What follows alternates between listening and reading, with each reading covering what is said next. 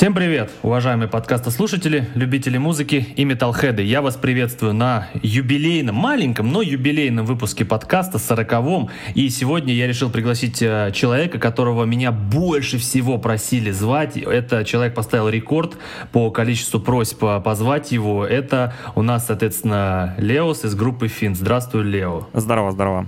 Как оно? А, да прекрасно. Вот знаешь, вот ты пришел, наконец люди успокоятся и перестанут тебя, э, тебя желать в моем подкасте. Потому что я делал э, голосовалку, э, спрашивал людей, кто, кто, кто хочет кого-то видеть, и было два лидера. Это ты и Дима Демьяненко из Шакрана. Вот, э, так что ты вот здесь, и вот, наконец, души людей успокоятся. Вот, ну, личность ты ви- заметная, видная, так что про тебя знать просто стыдно. Но, чтобы люди узнали о тебе не только как о, там, о преподавателе, о вокалисте, а о том, что ты еще и музыкант-композитор, а, расскажи, пожалуйста, какую песню мы сейчас послушаем, чтобы зрители а, познакомились. Начнем мы, наверное, с самого такого хитового и объясняющего существование вообще группы трека. Она называться будет System Error. Отлично, тогда погнали.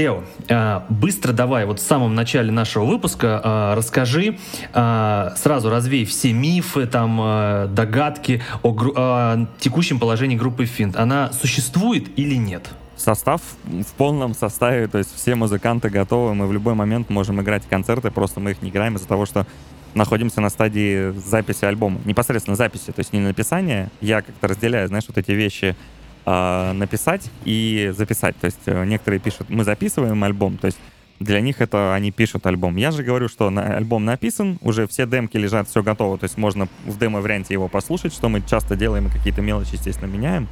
Вот, то есть барабаны уже записаны, я записал половину гитар уже на весь альбом, и после этого, соответственно, пишется басист. Причем так получается, что у нас у каждого есть свое студийное оборудование, и мы можем писаться в разных местах абсолютно. Потому что а, 21 век, во-первых, позволяет, во-вторых, э, опять, опять же, 21 век позволяет писаться в чистом сигнале, а потом это обрабатывать, как тебе хочется.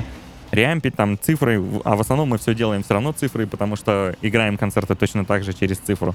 Поэтому нет смысла менять звук аналоговый на цифровой между концертами и записями. Вообще его, этого не вижу смысла такого.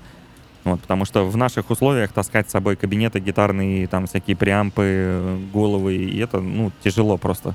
А так в цифровом варианте у нас, получается, оборудование стоит такого, что его просто на газели придется на концерт вести. Ну, как бы смысла я не вижу так заморачиваться. Поэтому все делается в цифре, и как, как нам пророчил 21 век. Угу.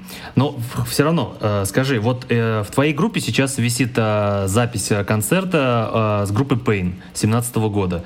Э, вот с тех пор, э, я так и не понял, состав он менялся, не менялся, Нет. то есть все, все люди на месте, все, все люди на месте, уже сколько, 4 года мы как бы вообще не менялись, у нас подобрался состав, который занимается только музыкой.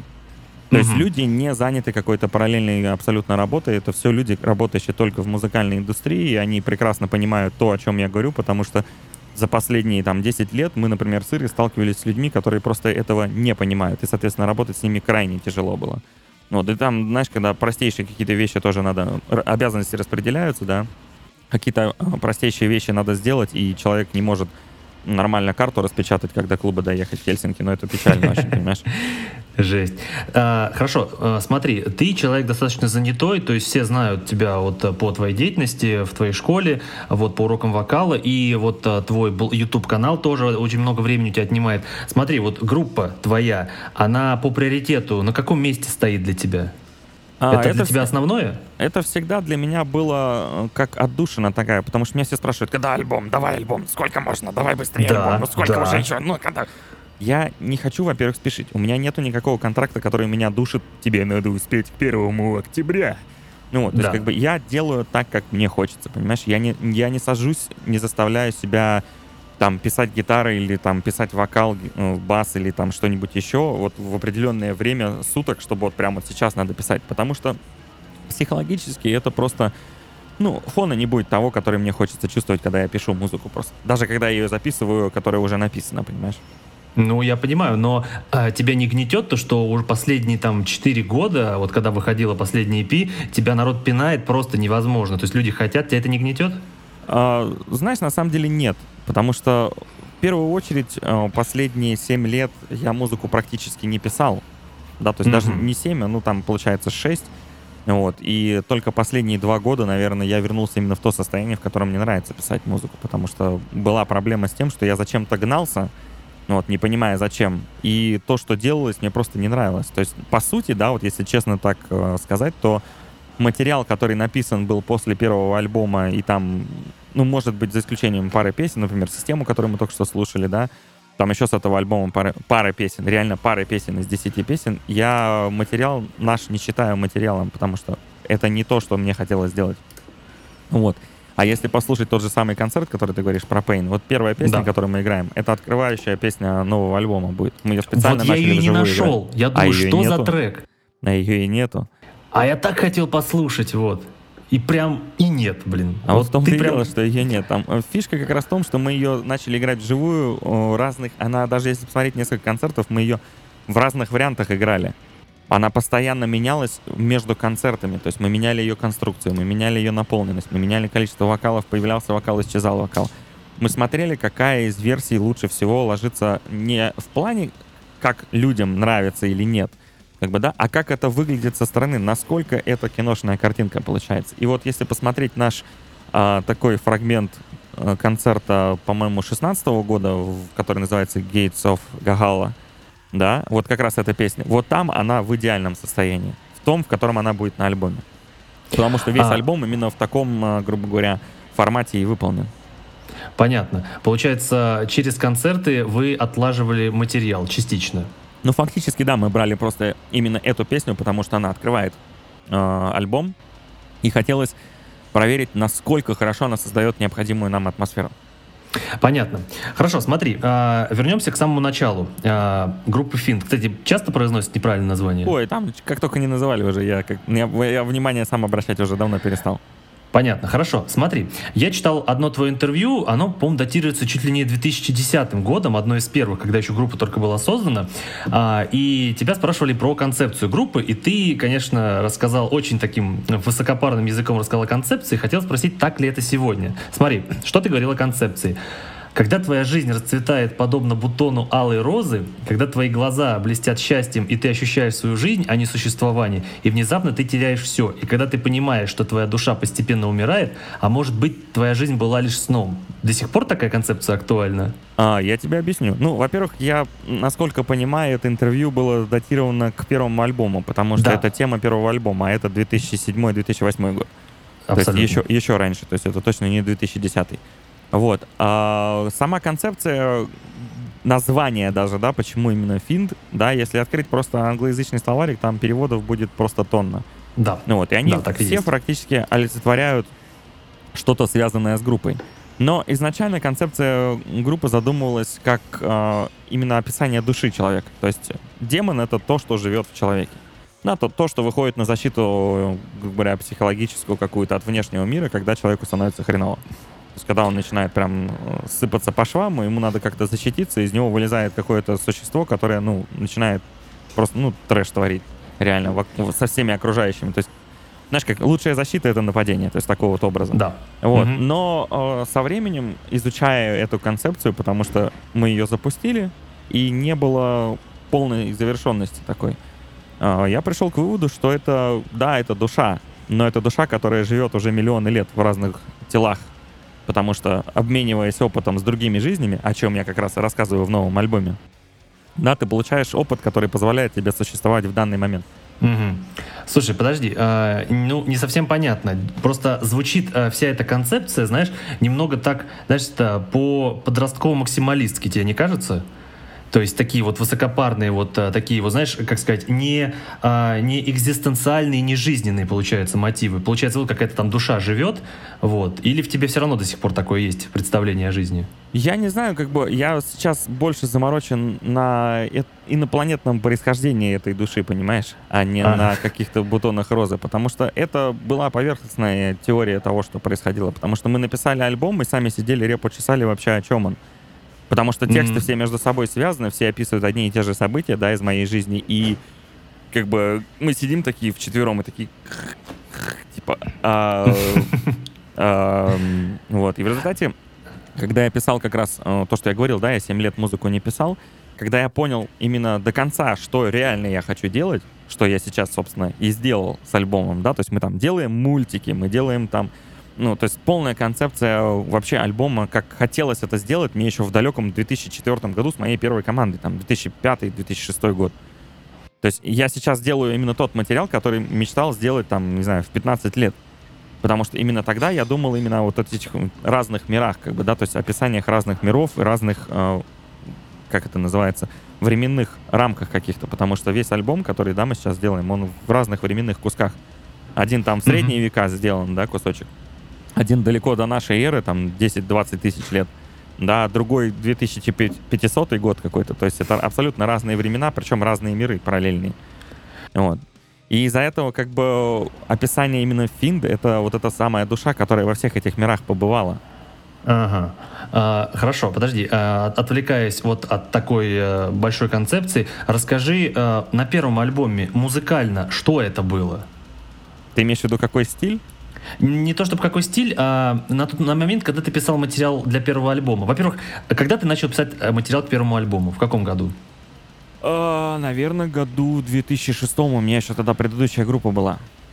А, 2006. А, но первый альбом, как я понял, вышел в 2009. Восьмом. Мы выпустили Восьмом. сначала его просто сами как DIY, как это называется, да? После этого подписали контракт с Айрендом, и он вышел типа официально. Понятно. А вот на момент, когда ты писал первый альбом, а, кто тебя вдохновлял? Я даже не знаю, я много разных команд всегда слушал. То есть это, знаешь, это начиная там от Бритни Спирс, заканчивая бегемотами. Всё подряд. Но в моем представлении, когда я слушал первый альбом, мне казалось, что там есть вот такие, знаешь, зачатки модерн металла а-ля вот In Flames. Ну, это Вот, понятно, э, тогда это модно было, наверное. Да, то есть очень депрессивное звучание, такое индустриальное, знаешь, там а вот тот же самый Pain. То есть вот такой вот микс был модерн металла и ин- и индастриала, правильно я понимаю, да? Ну, да, это и сейчас э, так остается, потому что я, знаешь, чисто для себя отсканировал подумал, какую все-таки музыку я слушаю. Ага. И я заметил, что я не слушаю ни одной американской команды. А, все европейское, да? Все тупо Скандинавия одна, реально. Вот я сейчас жестко как на наркотиках сижу там на каком-нибудь Вольфхарте и э, Мунсороу, понимаешь? Это просто... Да, да, я понимаю. Хорошо, смотри, э, на, на первом альбоме э, есть э, песня «Прости» на русском языке. А почему всего одна? Почему нет еще песен на русском? Это был тест. И все, не более. Да, не более. Мы прот- протестили, играли ее вживую на концертах на русском языке, зал ее все время пел, и это было прикольно. А почему, если ты видишь, что есть э, отдача, почему ты решил еще не А, сделать? Тут как бы два наших палка о двух концах. Первое — это то, сколько группа зарабатывает с концертов. Мгм. Вот. а, Люди на концерты ходят не постоянно. То есть, Естественно. грубо говоря, мы играем концерты там раз в два года в Москве. Мгм. Вот. А в туры по России ездить, ну, смысла немного получается, потому что в- Европе мы с мерча зарабатывали гораздо больше, чем с нескольких туров по России, понимаешь? То есть Да, это огромная да. разница. Вот. А, следующий момент, да, то есть именно зараб... непосредственно концерты, да, какой профит они приносят. Если мы играем материал на русском языке, это, опять же, время траты на то, чтобы записать его на русском языке. Мне, как звучат песни с русского языка, там, знаешь, всякие кавера, когда делают на русском языке, как вот они, ну, да, местами получается прикольно. Но Какой-то радиотапок, который делает постоянно. ну вот у Олега периодически получается прям как надо. Но в большинстве случаев ты слушаешь, и это, ну, прям вот, ну, нет. Только вот, ну, просто, ну, реально, оно просто не должно быть такое, понимаешь? Оно меня... Да. То есть текст, даже если тот же самый, звучание другое совершенно. То есть я не говорю про то, что спето не так, я говорю про то, что звучание слов другое совершенно. Ты теряешь, короче, вот эту атмосферу. И если бы изначально трек был так написан, ты бы его воспринимал, как он написан э, на русском языке, например. И тут вторая палка, как бы получается, да, А, существуют а, всякие вот эти вот, мы сейчас, да, с тобой пишем подкаст, это тоже электронная версия, как бы такого интервью, аудио, радио вариант, да. Вот, все эти вещи существуют как электронные продажи музыки. Так вот, прости, за последние 10 лет было продано две копии. в две. России? Не в России, во всем мире, две. А, Две копии. У нас еще была песня «Капли времени», там одна была продана, это вообще забей. А здесь две. За 10 лет две копии песни, понимаешь? Две. Не 20 тысяч, две. 20 тысяч Dream купили, понимаешь, который на первом, на этом же альбоме был. Вот, я прям сейчас могу статистику открыть и посмотреть, какая песня лучше всего продается, понимаешь, за все это время. То есть чисто ради интереса, потому что именно... Это грустно. Это реально грустно, потому что России даже в первой двадцатке по продажам нет, понимаешь? Это реально просто печалька. Поэтому мы никогда не заморачивались на то, чтобы делать русскоязычный материал, потому что хотя бы какой-то профит, но приносит именно какая-то денежка, когда музыка продается, хотя мы рекламу вообще никакой не делали. Мы никогда не изучали рынок, э, как э, продавать музыку за рубежом, потому что никогда не понимали и не, не знали, как этим заниматься. Это сейчас мы можем с определенным опытом сообразить, как там, что здесь, как там рекламу заказать, как еще сделать, как вот это все. Да, то есть и финансы есть какие-то. Раньше школьники все были, у нас вообще никаких финансов не было. да. Вот, поэтому... Да и разобраться в этом тоже сидишь, ты, у тебя мозг взрывается, ты не понимаешь, а что надо. Это знаешь, ты за- за- за- за- сказал, что по- на другом языке песня звучит по-другому. Это вот мы на прошлом выпуске с ребятами, вот с Бельфом и Диметром обсуждали, что если бы группа Рамштайн сейчас бы спела бы свои песни на английском, это было бы не то вообще. Да. Вообще, ни разу. Вот вообще не, не было бы вот этого. Что Вот это райза, райза. Короче, то есть вот этого не было бы по-любому. Это было бы просто какой-то ан- англоязычный индастриал метал очередной. Да, Вот. вот, кстати, они то же самое сказали. Хочется слышать немецкий марш, вот именно немецкий марш, понимаешь? Да, как это в песне Links 2, 3, 4. А, смотри. Вот, кстати, а, у меня открылась статистика, смотри, скажу, значит. Давай. А, на первом месте по продажам 26 800, там, 63 трека, короче, Dream. Да, с первого Хорошая альбома. песня. А. Вот. А дальше идет система, там что-то 20, э, 183. Потом The Blooming Tremble песня. Вот. То есть как бы абсолютный рандом. Вот. И тут как раз проявляется тот самый момент, что в топе по продажам практически нету песен из а, новых релизов. Вообще. Это ты про EP 2012, да? 2012, про этот... сейчас я тебе скажу. Вот My Way, который вышел в 2016 году, он самый Ага. на последнем месте, понимаешь? Но он очень... э, он акустический там был, и он очень плохо сведен. Мы его сняли с продаж буквально через месяц, потому что что-то Вот слушали, слушали. Вот. Сейчас он как бы есть на альбоме совершенно в другом сведении, как нам нравится, потому что мы там его выпустили для того, чтобы выпустить. И такие типа... Просто лицо себе пробили. Вот, допустим, сейчас скажу. Вот Анубис, да, все вот эти епишки, они все вот просто в самом низу почти находятся по продажам. То есть первый альбом, просто это знаешь, как вот на эквалайзере задранные низа, все остальное просто срезано, вообще ничего нету. То есть тупо high-pass, э, этот э, low-pass фильтр просто, и все. Вот э, по поводу первого альбома, смотри, э, у первого альбома у него очень депрессивное звучание. Просто если даже ты читаешь и, и тексты, и смотришь название песен, и общее его настроение, слушай, это очень депрессивный альбом. И был ли ты сам в тот период в таком депрессивном Все состоянии? было очень плохо. Прям ты вот э, очень передал плохо полностью было, себя, прям, да? просто очень плохо было. То есть был тяжелый период для тебя, Да, да? прям, очень плохо было. Просто знаешь, э, настолько депрессивно звучит первый альбом, что если прочитать просто даже э, название песен, то они складываются, знаешь, в такое, знаешь, письмо перед суицидом, знаешь, то есть Да. э, там Time Before the End, Forgive Me, My Last Words и The Seconds Behind, то есть все, как будто человек прощается с жизнью, и даже текст на русском языке, он говорит о том, что все, жизнь тленная, до, свидания. То есть это правда все, да, получается? Это было по очень настроения? плохо. Прям максимально плохо. Меня из этого вытащило как раз то, что мы начали что-то делать, и реально мы начали с этим альбомом выступать, и как-то вот этот эмоциональный фон постепенно спал. Потому что пока я его писал, меня даже ребята из группы не трогали, потому что там ситуация была какая. Во-первых, я разругался с первой командой, но там была ситуация, когда э, надо было мне помочь, мне все в один голос сказали, сам замутил, сам разгребай. Как бы мы в одной группе играем, и как бы я такой, Вот я зараза, умываю а. руки, до свидания. Вот, Мгм. и мне гитарист написал, типа, что, все? Я говорю, да, все. Я говорю, я говорю, с вами не могу больше. Вы просто, говорю, ну, реально, вот чисто от души скажу честно, да, вы просто овощи, говорю, я не могу так. Я просто это, вот это, знаешь, когда амебное такое состояние, я пытаюсь что-то делать, а они вот это вот все как бы, да. Вот, и я с тех пор с ними никогда не общался. Я только общался какое-то время недавно с Димой Смирновым, который на клавишах играл. Он потом играл в харизме, еще что-то.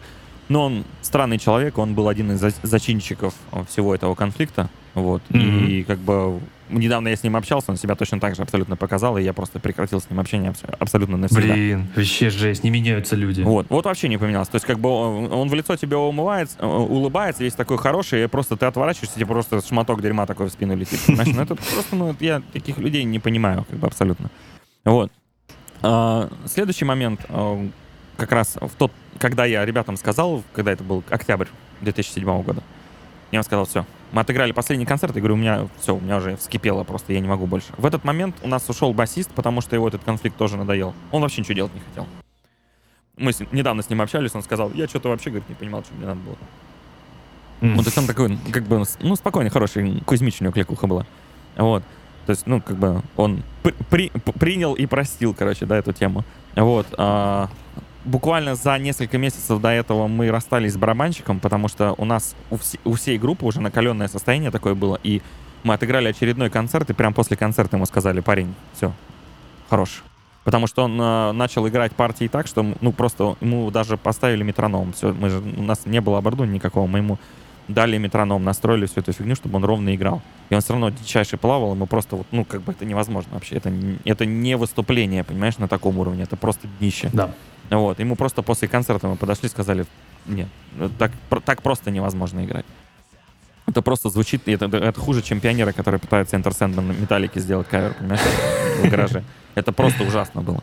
Вот, э, взяли барабанщика, причем взяли э, старого знакомого барабанщика из группы, тогда была группа In Soul Blackness, они такую блыкуху играли, думоподобную, а-ля Cradle of Filth, такого плана.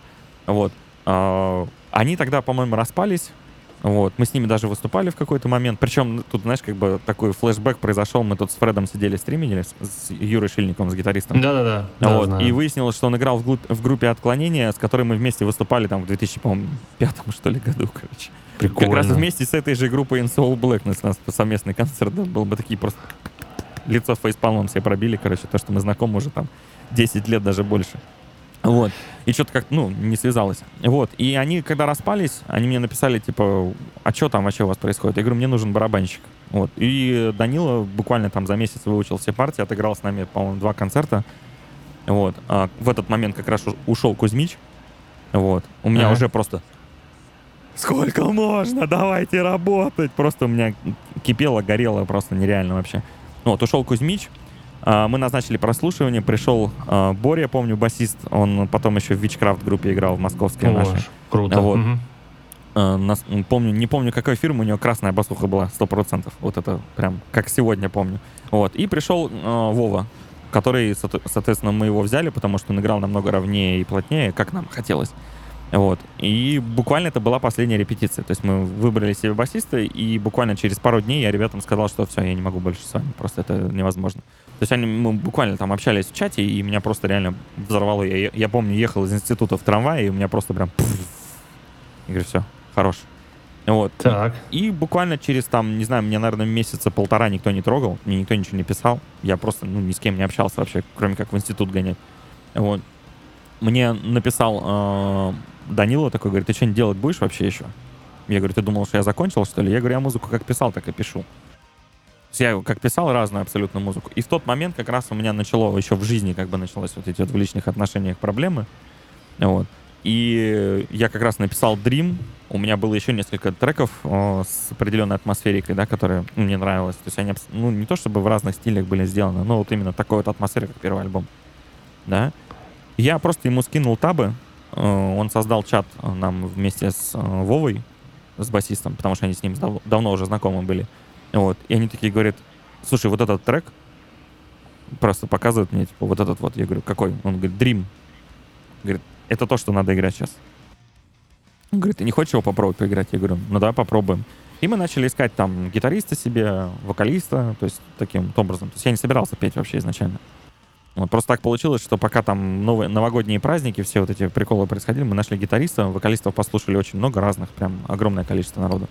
А ты Вот. не пел в своей первой группе? Не, не, не, в первой группе я пел, я подпевал, я не собирался петь как основной вокал. То есть бэки дам легко, вообще не вопрос. вот. Я записал пару демок, просто чисто, ну, чисто по приколу. Я постоянно что-то записывал, мне было интересно. С Кримом. Ну да, с Кримом там каким-то какой-то алкашней такой тоже еще там что-то пел. Вот. Глоткой прям рвал, да? Не-не-не, я всегда изначально нормально пытался кричать и занимался ради того, чтобы мне никогда не было... Как бы я сразу знал, что вот так вот я делать не буду. А, Потому что это понял. нехорошо. Я не очень хорошо себя после этого чувствую. То есть, как бы, знаешь, когда тебе дерет горло после одной песни, как бы ты концерт просто не споешь. А в тур поедешь, ты Да. просто умрешь через два дня. Понимаешь, тебе просто насквозь горло протрется и все. Вот. Ну и, короче, э, записал две демки. Это был как раз демка Дрима и демка Only for the Week in Flames я записал. Ух Вот. ты, серьезно? In Flames? Да, она до сих А- пор в Контаче. она есть где-то? Она, по-моему, есть, да, в Контаче, если не ошибаюсь. Сто пудов есть. Вот реально если- до сих пор Я лежит. хочу послушать уже. Сейчас я посмотрю. Если ты мне Ну. скинешь, я буду тебе дико благодарен. Бум-бум-бум-бум. Сейчас попробую найти. А она так и осталась демкой, то есть ее нет Да, я сведенного ее не переписывал. А, Ну, такой, е- давай, если а- найду, потом скину, надо будет посмотреть. Да, давай, хорошо, я буду благодарен. погуглить. Она в Контаче точно была. Если не найдется, может, где-нибудь на компе валяется, не знаю. Отлично, Должно быть. отлично. Потому что я много разных как бы песен записывал, демки наши чисто кавера ради интереса, ради развития, саморазвития, потому что я изучал, как записано то, как записано, сыграно то, то есть динамика игры на гитаре, там, звуков, формирование, то есть все это как бы, как вот, знаешь, как демки делать правильные, которые как вот ты хочешь слышать на альбоме, да, чтобы понять, как это сделать на альбоме. Не просто записал потом, ну, здесь, наверное, сделаю еще как-нибудь вот так вот, да, а в результате потом ты пишешь и не понимаешь, как вот, вот это вот, вот так вот сделать, потому что ты не изучил этот момент. Ну и вот. Я скинул ребятам, они такие говорят, а давай ты петь будешь. Я говорю, вы что, угораете? Я говорю, я как бы не собирался петь вообще, а, а в плане того, чтобы петь, у нас материал, говорю, сложный, я не смогу играть и петь. Он говорит, пой просто. Я говорю, придется гитариста искать. Я говорю, я не хочу гитару бросать, мне хочется на гитаре играть. Вот. Они такие, ну тогда перелопать песни. То есть такое указание, знаешь, свыше пришло мне, типа, перелопать песни. Я такой, вы что, угораете надо мной? Ну, вот в результате, если посмотреть табы, да, у меня все время, когда гитарист что-то там наигрывает, какие-то... У меня постоянно какие-то аккордики, знаешь, ты-ды, ты-ды, ты-ды. То есть э, самая сложная песня для исполнения на первом альбоме, это, наверное, была My Last Words и э, Финт непосредственно.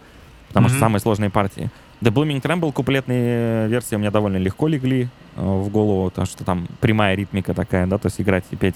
Вот. С Дримом я просто сделал просто, что я в куплетах не играю. Подожди, no, ты no, на студии, no. ты, подожди, ты в студии так прописал или ты для концертов так упростил? Uh, нет, именно в, именно в изначальном материале, который ты сейчас слышишь на альбоме, они сделаны так, что их можно играть и петь. А, вот ты как, ты прям вот по-честному сделал, что ну, вот как конечно, написано, нет, так и я играется. никогда не делаю вот этой темы из разряда на альбоме сделал, на, вживую не смогу, это дичь. Это реально ага. дичь. Это дет, детсад уровня э, там какой-нибудь современного кора, который просто вообще ни о чем не, не, не способен.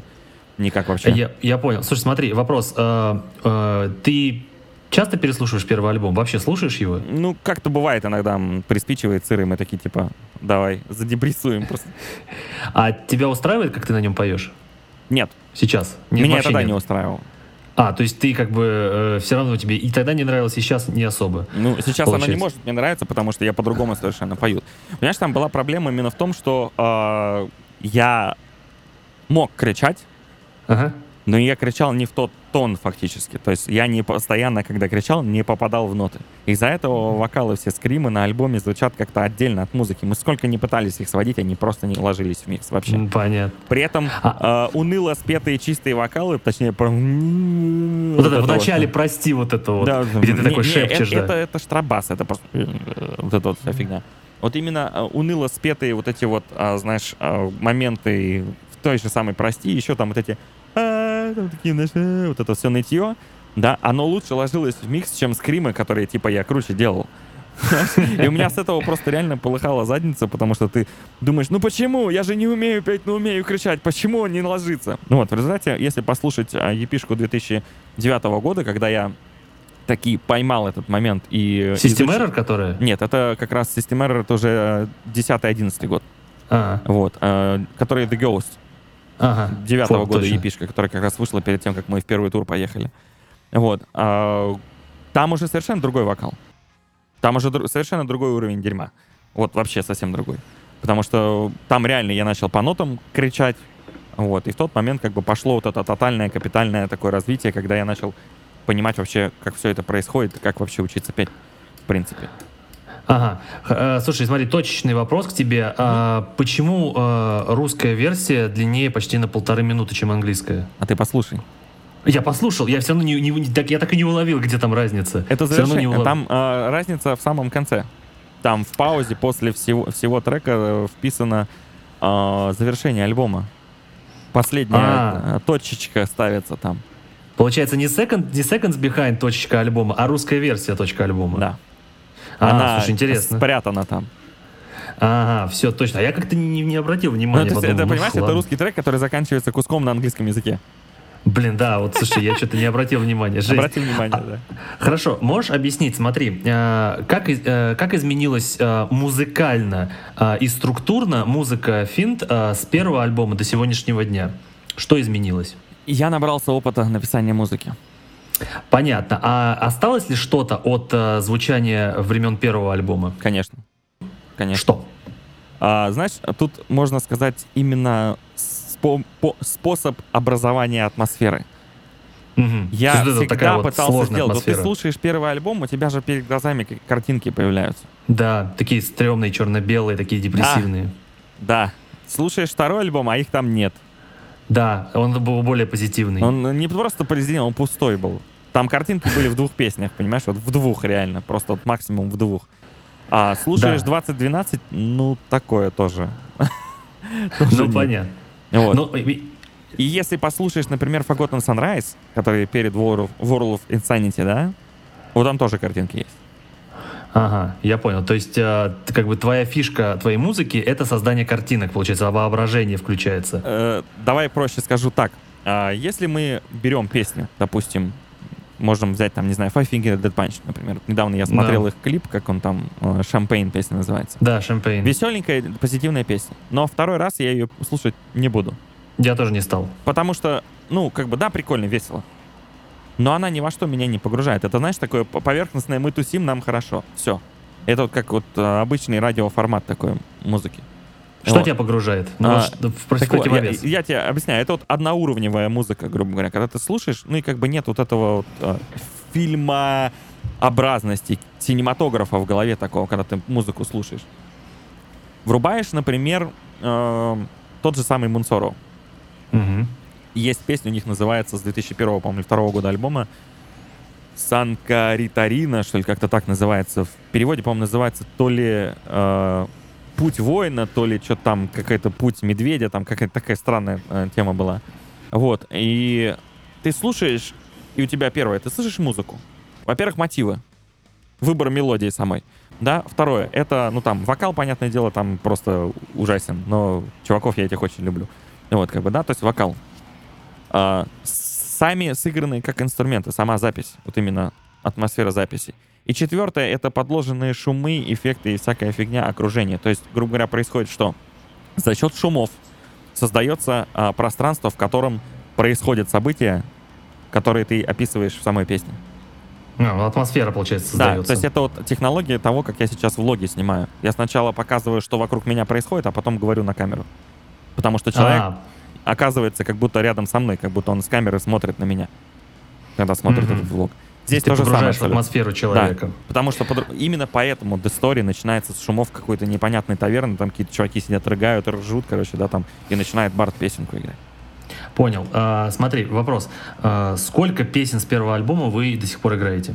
Мы хотели вообще весь их переиграть, но всегда каждый концерт, вот каждый концерт все 10 лет, наверное, только пару раз мы этого не делали, и потом такие типа, нет, в топку так не канает. Вот. а, The Blooming Tremble играть, играем всегда в конце. Вот всегда, Ага. каждый концерт. Вообще, Тебя каждый устраивает концерт. музыкально этот альбом сейчас? Конечно. Он, ну, Конечно. то есть он актуален в твоей голове еще? То- Или ты говоришь, типа, нет, все, я больше так не играю? вот его мы как раз с удовольствием. Мы еще недавно хотели Майла Спорт поиграть, но долго ее не играли тоже. В какой-то момент. Просто она технически, во-первых, сложная, как бы, да, то есть потому что там э, ри- ритмика очень сложная, и руки устают из-за того, что там аккорды на полгрифа такие, знаешь, играть. Мгм. Вот, и просто в какой-то момент это надоело так ну, по- потеть и просто, ну, по кругу одно и то же гонять тоже. А вот Blooming Travel почему-то не надоедает. Вообще. Ага, я понял. Хорошо, расскажи вкратце. а, второй альбом, он продолжает вот эти темы самокопания, вот эти бренности бытия и всякое вот такое вот? А, бытие там обсуждается, скорее всего, в песне только The Syst- э, System Error, которая, которую мы вначале с тобой слушали. Да. Потому да. что это тот самый момент, когда у нас в группе пошел распад, процесс распада в 2009 году. Когда я М. почувствовал, что у нас, грубо говоря, изнутри просто состав загнивать начинает. Там были проблемы с наркотиками, с алкоголем у ребят, и мы с ними на эту тему очень сильно ругались. Вот. И в тот момент, когда, грубо говоря, произошел скандал, мы разбежались, вот, все решили, что группа распалась. Э, Меня, естественно, все изо всех сил поливали дерьмом, а я молчал. Я просто молчал. Я писал альбом, мне было по барабану. И первое, что я написал, это было System Error. И тут, знаешь, как бы такое комбо сразу получилось. А, басист от меня постоянно требовал, чтобы я научился орать гроулами. Я никогда никому ничего не показывал до тех пор, пока оно в идеальном состоянии не будет, в плане вокала. То есть я никогда не кричал гроулами, да. А, он постоянно просил Иру научиться играть бластбиты. Ира не играла в бластбиты до 2000. А кто он такой был? Почему он требовал что-то? Это басист был группы, понимаешь? Нет, нет, почему Нет, он, требовал он, что-то? Он не требовал, это знаешь, как бы типа, давай гроулов, давай там бластбитов где-нибудь вставим. То есть такого плана. Ну, то есть на угаре это все. Вот. И когда мы разбежались, он нас увидел на нашем первом концерте уже без него, в но- с новым составом. Мы вышли с первой песни, которая начиналась с бластбитов и с гроулов, понимаешь? Просто факап. Просто такой как бы произошел. Вот. И реально это было описание того, то System Error, если текст почитать, он четко описывает мое отношение к всяким хейтерам и которые, чувакам, которые пытаются что-то сделать. Понимаешь, как бы, точнее, как бы они не пытаются что-то сделать, они скорее только. Да, да, да. А, хорошо, смотри, вот э, ты сказал, что альбом писался в период, когда распадался состав, правильно? Он начал писаться в этот момент. Э, Хорошо, но а, почему ты говоришь, что альбом в итоге по атмосфере получился таким безликим? Почему? Потому что меня, наверное, сожрало вот это эмоциональное состав. Я тебе больше скажу. альбом был написан. А они, мы когда разбежались, они просто слили табы в сеть. Зачем? Ну, это у них надо спросить. Подожди, а ну ты, ты же автор всех песен? А, дело в том, что мы в тот момент, когда там было с Бодумами концерты, с Норзером, там вот этот вот 2009 год, я уже практически закончил написание второго альбома. Он до сих пор у меня эти табы лежат, про них уже все забыли. Просто в тот момент это было бы не очень правильно начать записывать именно те песни, которые они выложили. Mm. Вот, я попытался написать что-то новое, и у меня не очень хорошо это вышло. А, получилось написание Потому написания. что альбом, который лежит до сих пор в этих демках, да, он звучит именно как первый альбом. Вот просто тупо атмосфера, мелодика, построение песен, а, сама вот эта... А, это я в тот момент, знаешь, меня как будто отрезало, короче. То есть они когда выложили, меня как будто они просто кусок души мне выдернули, просто когда они выложили табы, и я потерял просто вот эту нить того, как музыку писать. И начал писать какую-то дичь, а System Error это такое эхо было, короче, за всем это, э, этим делом. Но там The Mole в песне еще как бы хорошо прям вот идет. Все остальное, оно какое-то безликое получилось реально. Получается, что а, ты изначально писал второй альбом а, как продолжение первого, полное продолжение. Ну, не совсем, там совершенно немножко другие темы были, но атмосферика абсолютно такая же была. Мелодика, атмосферика такая же. То есть э, я продолжал писать в том же стиле, что и первый альбом. Тексты, э, как бы само, как бы, знаешь, пространство немножко другое. Но вот именно мелодика, то, как все это сделано, как это написано, это было написано с таким же настроением. Я понял. А, получается, что большая часть материала второго альбома писалась просто, чтобы написать.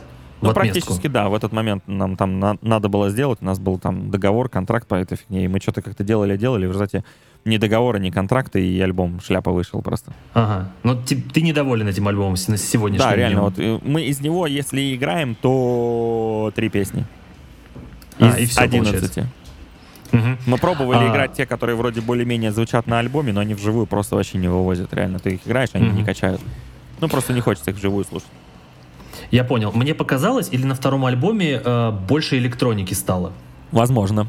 Возможно. Потому что первый альбом, он просто был, знаешь, такой, там были какие-то клавиши, а во втором прям какие-то проигрыши электронные были, то есть какой-то вот ну, такой. Да, вот. это опыт написания музыки все же был. То есть я как бы заморачивался по всяким, знаешь, аранжировкам уже. А электро... Смотри, когда ты пишешь э, клавишные электронные партии, ты э, пишешь э, вот потому что ты вдохновился метал-группами, которые так делали, или ты электронику какую-то слушал, прям вот артистов электронных? Нет, нет, я электронику вообще почти никогда не слушал. Вот вообще. А, а в плане э, этого я таким образом избегал все той же самой темы, то, что мне как бы надо играть и петь. То есть, когда мне надо было, вот мне нравится партия, там такая, что там играет какой-то такой, да? Но мне в этот момент петь надо, я такой, ха, сделаю ее клавишами, короче. И фоном пущу, получается. Ну, типа того, то есть, ну, у нас даже, есть, если вот послушать, э, как эта песня, The Ghost, которая как раз 2009 года, там есть фрагмент, где такие там какие-то фоны такие, где-то после первого э, куплета идет. Да, да и там да. акустический проигрыш на гитаре идет. Я не играю его вживую. Он как фон просто подложен. Mm. Потому Все, что это го- готовый кусок, кусок конструкции. Точно так же, как э, «Прости», да, Forgive Me, мы какое-то время пытались ее играли вживую, в акустику, но у нее не было вот этого глубокого дилея, который хочется слышать. Ну и у нас тогда мозгов не хватало, как это можно реально все-таки сделать, чтобы реально так же звучало, как на альбоме. Ну, мы не умели этого делать. Вот. Это сейчас я могу это собрать и просто сыграть это вживую так, что оно как на альбоме будет звучать, потому что есть возможность всю обработку, все это сделать вживую, прям в онлайн режиме. Вот. И она тоже акустические гитары там играли под клотом. Мы начинали с дисторшн, вот когда там кочевая часть начинается, дисторшн, все. Как бы, да, то есть не делали так. Угу. А, вопрос, который я часто задаю людям, которые вот там говорят то, что там первый альбом был давно, у тебя не было мысли перезаписать первый альбом полностью? Были. И? Были. Но сейчас я занят третьим альбомом. Ага. Вот. И вполне возможно, что мы его просто как в какой-то момент перепишем. Я думаю, студию зачем дома строю? Просто так, что ли? Ну, то есть перезапись первого альбома, она имеет для тебя смысл? Не, не вижу прям такого, чтобы типа прям хочется перезаписать, потому что он был говно. Я бы его переписал только с точки зрения, потому что сейчас э, получше немножко технологий, опыта побольше, спеть можно немножко по-другому, хотя, хотя может выйти не так э, депрессивно, как было, поэтому я не всегда вижу смысла переписывать альбом с другим эмоциональным фоном. Понял. Хорошо. Э, оф-топовый вопрос. Э, так вот, в середину, бац, оф-топ. Э, вот со, своим сегодняшним опытом и умением петь, перед каким экстрим-вокалистом ты прям преклоняешься, говоришь, он просто бог экстрима? Ой, их много Есть таких. ли такой? О, ну, ну, кого-нибудь одного назови, кто ты вот смотришь, говоришь, Это, понимаешь, бог экстрима, я могу назвать чуваков, которые поют и кричат, и тут, знаешь, это можно список там начинать какой-нибудь там а, Дэвин Таузенд, например, да, Джефф Скотт Сота, можно Марка Хейтала взять, можно взять а, Бьорна из Soilwork, Фридена из Inflames я уже взять не могу, он все убил себе. Вот. Понятно. А, вот 2001-2008 год, идеально. Дальше он какую-то дичь начал делать, это просто на печали вообще. Вот. Понятно. И таких как бы ребят можно реально много найти. То есть, как бы, Нет, ты назови именно кто, кто поет в Dead и Black вот жанрах. Будет это сложно. Но, наверное, знаешь, вот если прямо относиться к тому, как э, гармонично человек звучит, потому что мне не всегда нравится, как, например, Дэвид Тазан скримит, да, то есть какие-то не прям такие получаются. Да, у него есть такое, вот. да. Uh, самый гармоничный по мне чувак это Томми из Аморфиса. Вот он прям, прям как он крутой, надо, да. короче. Вот просто как надо, понимаешь? Потому что он и поет, и кричит, и, и то, и другое одновременно делает. Он То есть, прекрасен, да. Он просто А очень я- крутой чувак. Я знаю того, кто будет еще круче и гармоничнее, как мне кажется. Давай. Это, это Кристиан Альвестам. А мне не нравится, как он кричит. Вообще. Тебе не нравится? Вообще. Серьезно? А не, не нравится в смысле, это не твое или он технически как-то тебе не А, нравится? Мне, во-первых, звучание не нравится. Технически я его пытался что-то как-то послушать, никак вот реально до него не доберусь. Я из-за этого Scarsimetry никогда не слушал. Я слышал его на альбоме Nuclear Blast United, Да, по-моему. да, да, да. И что-то Да, вообще да. Чё-то мне не, не зашел он вообще. Поет он клевый, тембр клевый, но в плане тембра я бы здесь отметил э, еще одного э, Томми, только это Артемка из группы Elidins. Вот у него тембр покруче будет. Как бы. Он То шикарно, это- да. это как Да. бы мы с ними мерзли в Польше вместе в одном автобусе в европейском туре, и там забей, там это истории Да. из разряда, когда весь автобус замерзших поляков и двух польских групп и двух э, русских групп э, вместе Ага. поет на 99 ways to die. Мне гадают, потому что просто холодно очень было. Все. Артем, вот тебя похвалил э, авторитетный Да, человек, все, считай. Мы с ним сколько знакомы уже. Все человек. понятно. Я их неоднократно Хорошо. уже показывал ребятам, чтобы, ну, на, на академском канале, что типа, ну вот, вот, вот, смотрите, чуваки рубят. Какой-нибудь там Boiling Point, например. Да, прекрасная песня, блин, шикарно вообще, да. А, хорошо, э, возвращаемся к группе Финт. А, почему, вот объясни, я не понимаю, почему в 2014 году вышла EP под названием 2012 EP? А это проблема того, что я тебе уже говорил. У нас были проблемы с составом, и не э, очень многие вещи были просто просраны фактически, да, из-за того, что э, вот реально в никуда из-за просто ответственности людей. А, то есть отложилось то, что должно было выйти пару лет назад. Да. Там просто комбо всего-всего-всего. Короче, знаешь, вот сейчас, может быть, кому-то откроются глаза, кто-то скажет, да ты э, дурачок просто, да, там, неважно. А, в двенадцатом году а, мы познакомились с Рэймондом Херрерой, который барабанщик Fear Factory бывший. Вот. Он такой послушал материал, сказал, приезжайте ко мне на студию в Лос-Анджелес писаться с новым альбомом. Мы такие, а чё, а чё почем? Ну, как бы, понимаешь, это ему деньги заработать. Это не он нас пригласил там, мы, потому что супер такие какие-то. Это потому, что он как бы просто денежку зарабатывает. Вот. Это, это как бы история в плане заработка денег о, с американцами. Это просто э, пока ты с ними работаешь и приносишь им деньги, ты им интересен. Как только ты им не приносишь денег, ты им не интересен.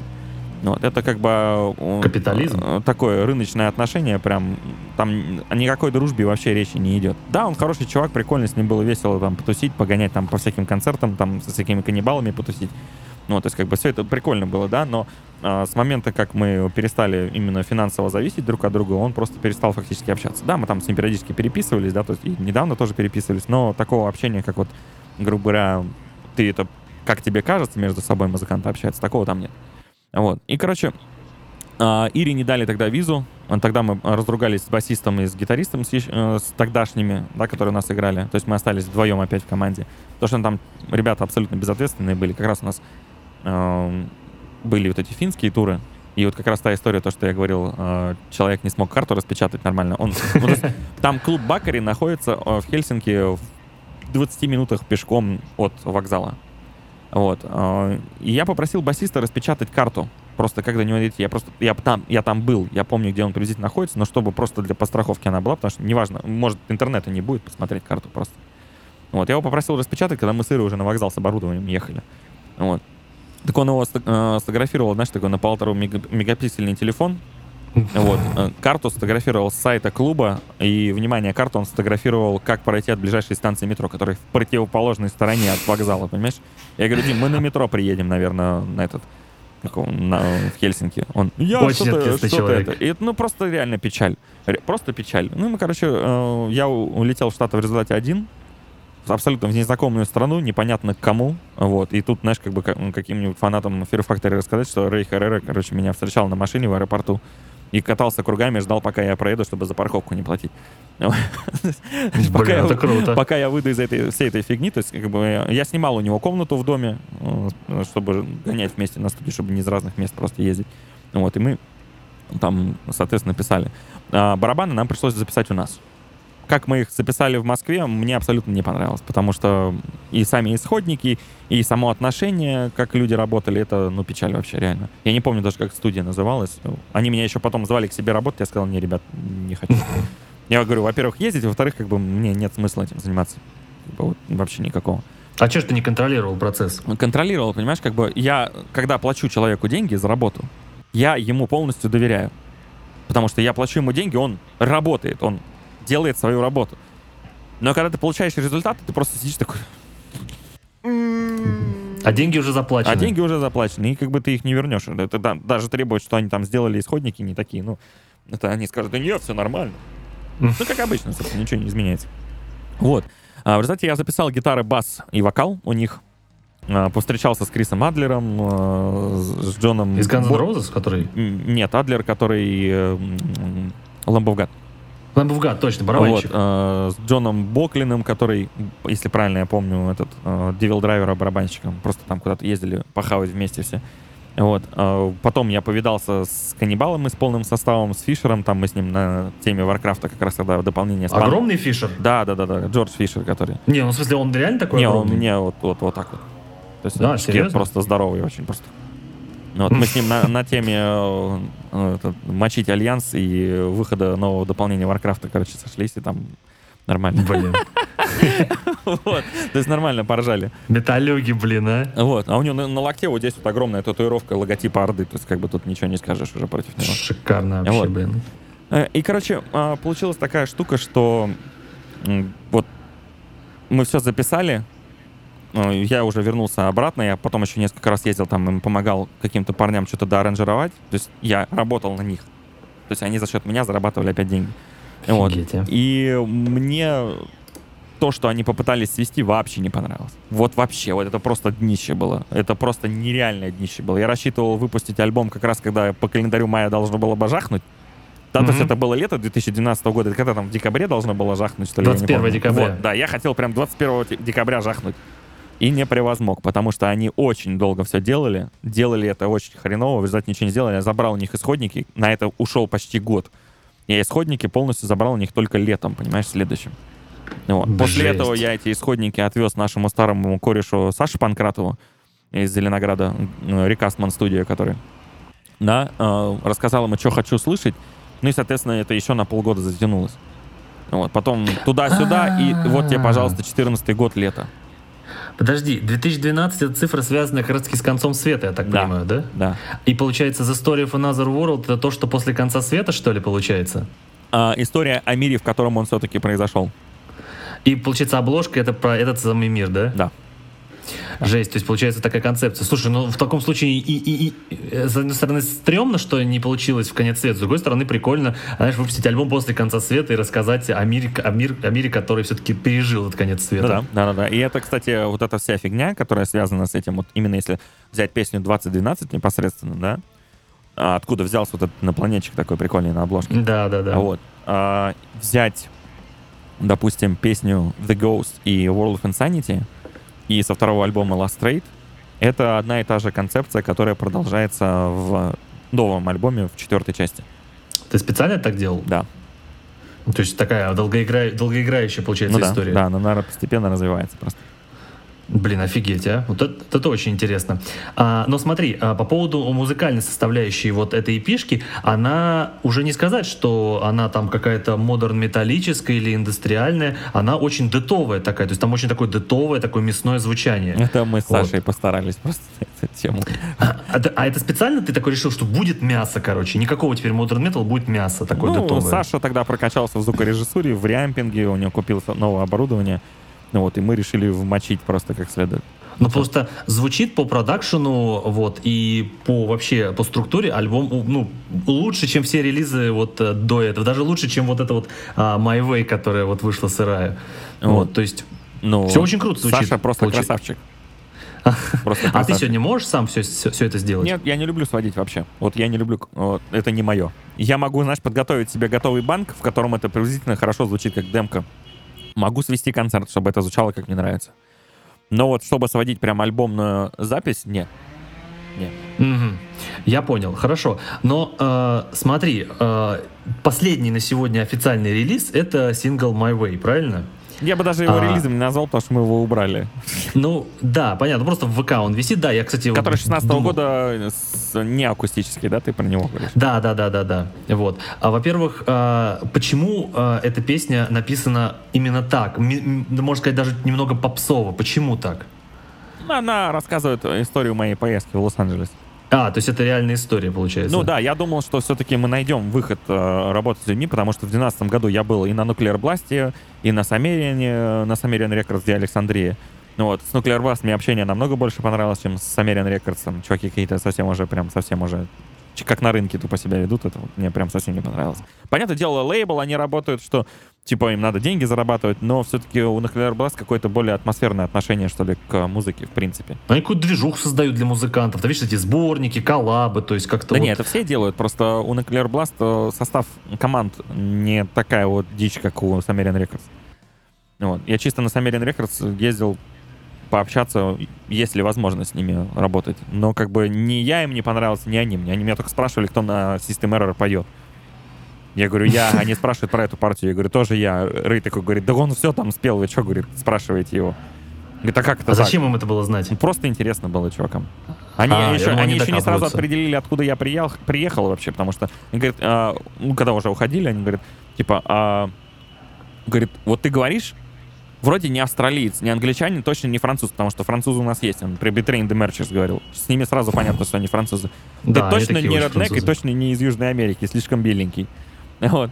Я говорю, а что такое? Он говорит, да как, откуда ты? Я говорю, а что, нету догадок никаких? Рэй такой, да он из России. Они такие, в смысле?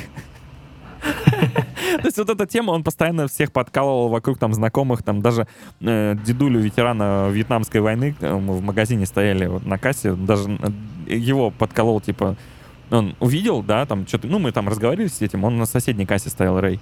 Вот, и мы что-то с этим дедом разговаривались, он там что-то такое, типа, как дела там? Народ просто, ну, общается. Вот даже в магазине, стоя в очереди, они там стоят, что-то разговаривают, типа, как дела?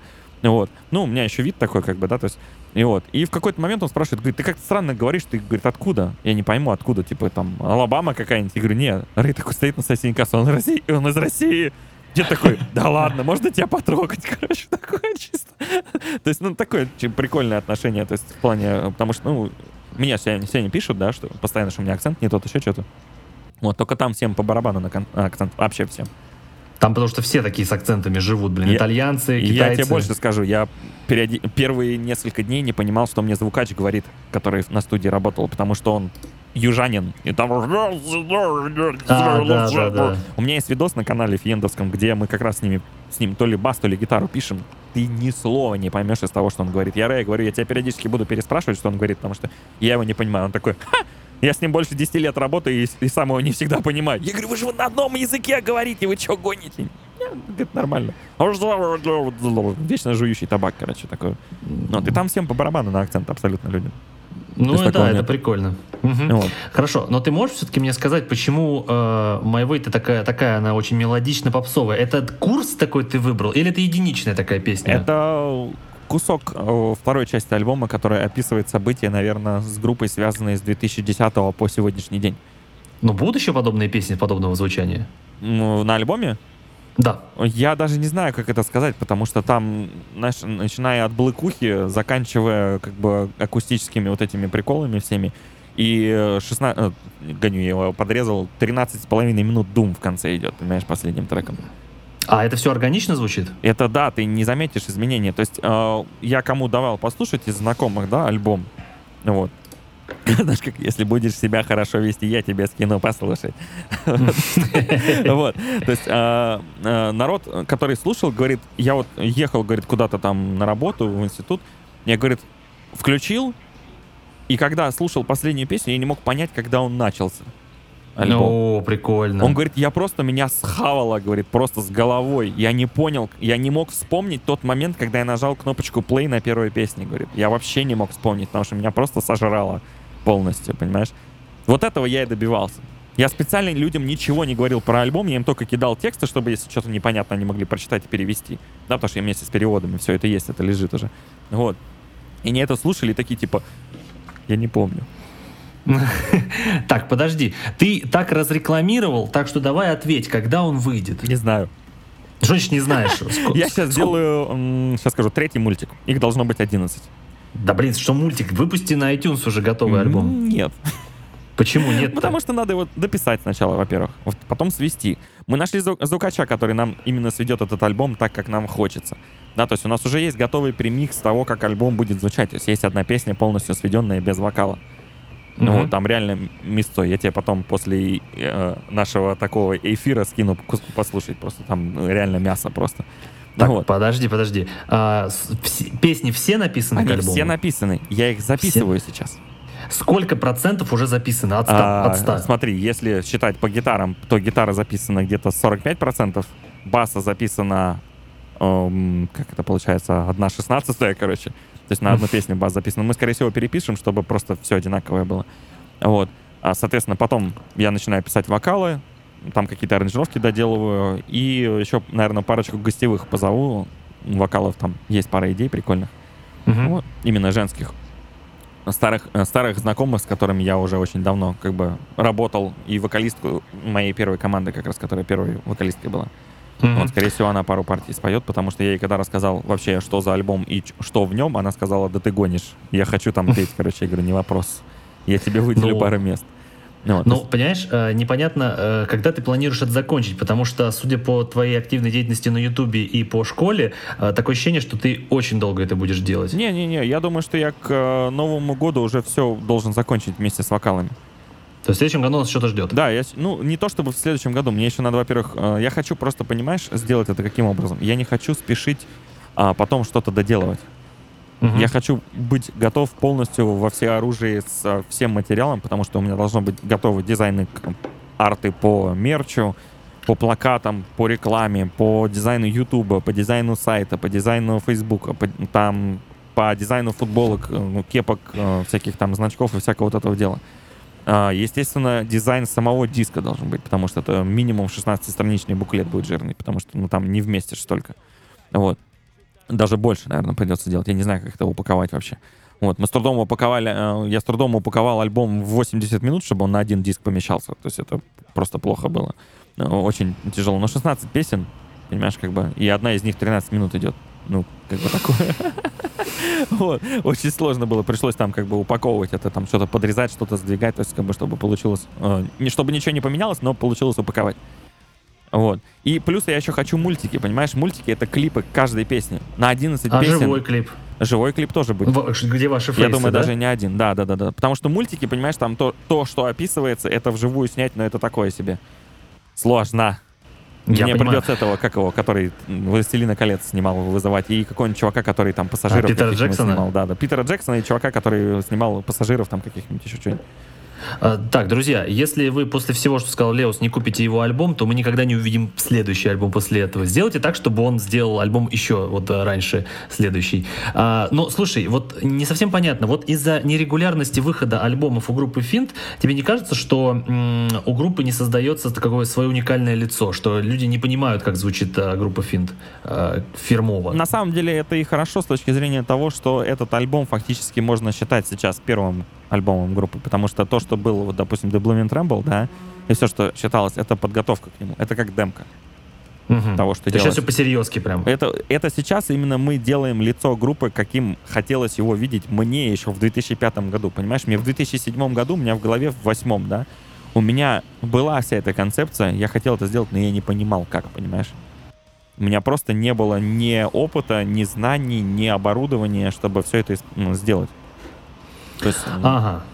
Вот я реально, понял. то есть я хочу слышать здесь там какие-то шумы, какие-нибудь аранжировки там из инструментов каких-то, а у меня этих инструментов нет. А как их записать? А то, что они есть в VST варианте, там можно их изобразить как-то более-менее, да, чтобы это звучало так, как мне хочется. Я тоже этого не знал. Это сейчас я знаю, и сейчас мне там, знаешь, разные магазины всякие диджериду присылают вот эти дичайшие, вот эту фигню. Можно столько прикольного намутить. Вот, то есть, как бы, все это время я просто шел к тому, чтобы накопить опыт и умение, как это делать. Теперь я полностью знаю, я, мы разрабатывали то, как делать мультик почти полгода с художником, понимаешь? Блин, ну это же жесть. Это... Мы одну картинку с ним делали 4 месяца. Одну, одну. Она длится, вот в мультике в самом, сейчас скажу, 4 секунды она длится. 4 mm-hmm. секунды одна картинка, мы ее разрабатывали там несколько месяцев, чтобы понять, как это все делать потом. Ну, самое сложное начать же. Вот. И мы когда стартанули, у нас получается, что мы там по сцене в неделю делаем. В, допустим, в песне, которая идет, сейчас я тебе скажу. Эм, значит, песня, которая идет 4.35, э, э, в ней 34, по-моему, или 36 сцен. Блин, жесток. Подожди, а это не анимационные мультики? Это, знаешь, э, как вот делают, как вот заставка третьего Ведьмака, например. Ну да, Зато я понял такой, тогда шевелящиеся картинки. Где-то они динамично двигаются, где-то они медленные, где-то просто атмосфера показывается, которая происходит. То есть это просто визуальная составляющая того, что уже сделано в самом треке как звук, чтобы ты еще это и видел. То, как это изначально представляется. Супер. Все, последний вопрос э, про тебя и перейдем к следующей теме. А, в интернете написано, что ты участвуешь в некой группе под названием Дивул. Это так? Ну, это скорее гостевое участие. Я никогда не соглашался на полное участие в группе с концертной А-а-а. деятельностью. В интернете написано, что ты с 13 года там постоянный участник. Ну, вот. это постоянный участник с точки зрения как сессионщик, потому что я не участвую ни в написании песен, ни в концертной деятельности. Концертов я сказал сразу, что я играть не смогу. Просто даже есть фотографии, где ты с ними. Э, ну, вот. да, на альбоме же должно быть э, лицо, а... которое пишет все это дело, записывало. Но ты весь дебютник исполнил, правильно? Да, да, да. А, ты будешь на втором участвовать? Да, мы уже должны были начать его, по-моему, еще зимой писать. Но там у Лемкова какие-то траблы, поэтому пока я ожидаю. Ну, на сайте в ВК написано, что из-за финансовых проблем э, второй альбом откладывается. Вот. Во-первых, э, какой тебе был интерес в этой группе? Почему ты так принял активное в ней э, участие? Во-первых, как бы прикольный материал. Mm-hmm. Очень прикольный материал. То есть, как бы у, у, в нем есть вот эта самая тема с атмосферикой, которая мне нравится. Вот. Единственное, что мне не нравится, грубо говоря, в плане, потому что, допустим, концерты не играю, вот этих всех э, вещей, да, потому что а, я теряю именно ту энергию, которая мне нужна для моего материала, для моей деятельности непосредственно. Вот. В плане того, что я постоянно запиш- записываю какие-то гостевые вокалы, я записываю их только тогда, когда мне нравится материал. Допустим, у меня есть знакомый Алекс Карлин, да, у него в книге рекордов Гиннесса отметка за самый длинный рок-концерт. Вот. 32 часа мужик отыграл. Ему, я не знаю, Жесть. ему лет 60-70, по нему не скажет, непонятно, сколько ему лет. Но он постоянно турит по России, он живет в Москве и постоянно просто катается. И ему я, например, просто вот он мне сегодня прислал, говорит, мне надо там пару скримов Гроула записать. Мне это 10 минут делать, но это угарно, понимаешь, потому что у него очень клевый материал. Такой ракешник, mm-hmm. знаешь, такой, такой 80-е годы прям, прям, прям да, прикольно. Mm-hmm. Вот. То есть там какие-то скримы, какие-то высокие партии ему записать прям совсем, да, то есть он просит периодически это сделать. Это не вопрос, это 10 минут для меня.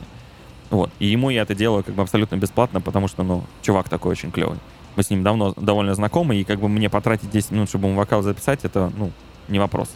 Вот. Когда дело идет о записи полного трека, где я полностью отрабатываю всю партию, как бы, да, или там о записи полного альбома, есть определенные прайсы, которые как бы назначаются. Потому что мне просто нужно на, на это выделить время. У меня времени свободного практически нет. Ну, целый альбом — это жесть вообще. Вот. И цел, целый альбом — это, допустим, одну песню — это 3-4 часа писать мне. Вот. Mm-hmm. Если, если я знаю ее конструкцию, потому что иногда надо изучить конструкцию, надо поменять там ритмику, надо разложить просто текст, выучить, чтобы он не когда ты его поешь. Вот. Это несколько дорожек записать, я так понимаю, надо. Ну, понятное дело, конечно, да, потому что они там потом выбирают лучшие дубли, какие больше всего понравились, какие-то перемешивают между собой, какие-то поодиночке оставляют, там, знаешь, как, как получится. Не, ну слушай, ну, понимаешь, ты говоришь, там, типа, для кого-то ты там можешь что-то сделать, то, что понравилось, но для группы Devil ты целый альбом записал, получается, настолько круто Да, было. альбом очень клевый. Он у меня до сих пор там лежит, как бы в машине даже диск лежит. Понятно, хорошо. А, все, смотрите, ребята, мы а, на этом все а, поняли, а, и надеюсь, после того, что рассказал вам Лео, вы поймете, что этот человек больше, чем преподаватель вокала, а то, что он еще и музыку пишет, и вообще хорошо варится в теме музыки, так что купите все альбомы Финт, которые есть сейчас, потому что иначе Лео просто не выпустит альбом никогда следующий. Вот, не будет никакой мотивации. Будет потом, как, как мы с Яри сидели из Винтерсан на интервью, когда я у него интервью брал, Вот, сидим. Я говорю, а теперь давай ответим на вопросы. Там некоторые фанаты твои, типа, писали в комментариях вопросы. Говорю, давай посмотрим. Я открываю просто первый же коммент на русском языке, когда выйдет Time I, э, Time, Time 2, типа.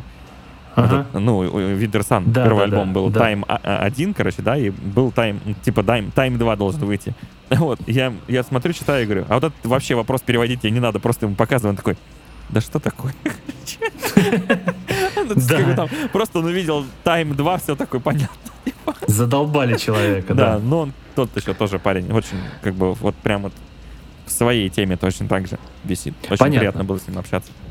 Хорошо, все, теперь мы переходим э, к теме обсуждения таких самородков, э, как э, Андерс Фриден и Микаэль Станы. Погнали.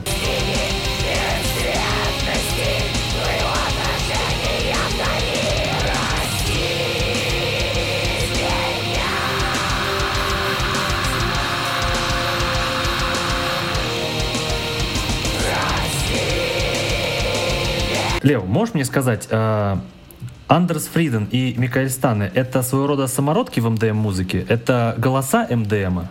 Я бы сюда еще Бьорна из Soulwork добавил. Это знаешь, как это... эм, волосато-лысая троица, короче. Да, хорошо. Тогда можешь сказать, что вот в этих вокалистах такого, что э, весь металкор сегодня вот смотрит на них, как вот на родоначальников такого вот рода вокала? У Станы очень клевый тембр чистого голоса. Вот. Мгм. То, как он кричит, меня всегда прям аж сводило. На альбомах ему очень хорошо это делает, но когда ты слушаешь, как он это пишет в студии, это просто ужас.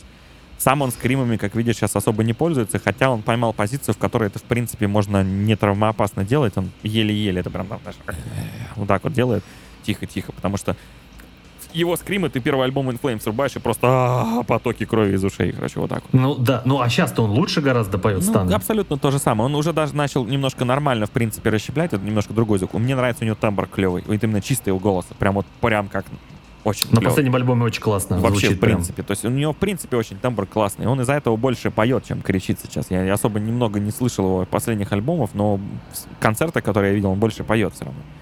Вот.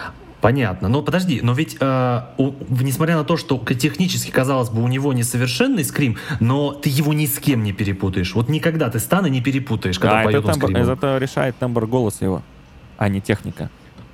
Тут именно А, то есть это, это его вот подача получается, да, такая ну, уникальная? ну, ты послушай, помнишь Misery Crown, песню у него, где он в куплетах Да. поет? Он- вот Да-да-да. Там слышно его тембр. И именно этот тембр ложится в его крики. Неважно, как Ну, он их принципе, делает, да. они, а он все равно, все равно его тембр лежит там. Ну да, если альбом Projector послушать, Dark Tranquility, то тоже там очень много чистого. Вот. А На последнем альбоме, который 16 года, Атома, там тоже в половине песен он так или иначе вот э, чи- чисто использует. Вот. а, Но хорошо, подожди, а вот Фриден, почему он стал вот такой вот иконой прям вот для вот э, технарей? Ну, он был иконой для технарей, наверное, с 2001 по 2000 как раз восьмой год, как я уже говорил, потому что это был реально очень крутой вокал. То есть как бы что вживую, что на альбомах. Вот. Потом он полез в какую-то яму из звуков, и вот сейчас он на концертах просто не вывозит вообще ничего. Хотя Подожди, а Нет. почему? Потому что просто ушел в зажим в постоянный. Он постоянно пытается, допустим, если ему нужны высокие скримы, там должен быть головной звук. Ну, то есть высокие ноты, типа «А-а-а», такие, знаешь, именно, вот как я сейчас показываю, не там, не громкие какие-то. Да, Мгм. именно, чтобы нормальные скримы получались. А он это пытается делать грудным и делает вот так вот. Из-за этого просто все это звучит, ну, вот так вот, как это звучит сейчас. Это Но он разве не понимает, что это неправильно? я не абсолютно? знаю, после того, как он в интервью своем сказал, что, э, грубо говоря, вот, я не понимаю, почему сейчас молодые группы пытаются писать там 4, 5, 6 гитар на себе на альбом, ведь вживую потом это не исполнишь, короче, это вот не будет прогрессировать, это все шляпа. Вот. И это говорит человек, группа которого вышла именно на том, что они 6 гитар в альбом пишут, короче, да, там два ритма, два соло, короче, и по центру еще что-то играет, понимаешь? Мгм. После этого мне стало казаться, что он немножко крышкой поехал просто.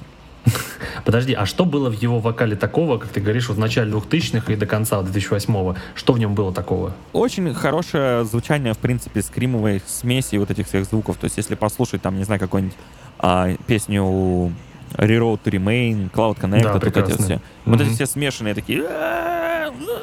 Вот эти все звуки, они очень просто, ну, гармонично с музыкой сидят. Из-за этого они стали вот этой иконой МДМа такого, да, в те, в те это времена. технично было? Это да, это Фридена? изначально технично. То есть, если послушать Фридена, начиная там со второго альбома In Flames, там просто... У него были проблемы с голосом уже тогда, на там, когда этот альбом, альбом, я не помню, как назывался, там Какой? песня Artifacts of Black Rain была.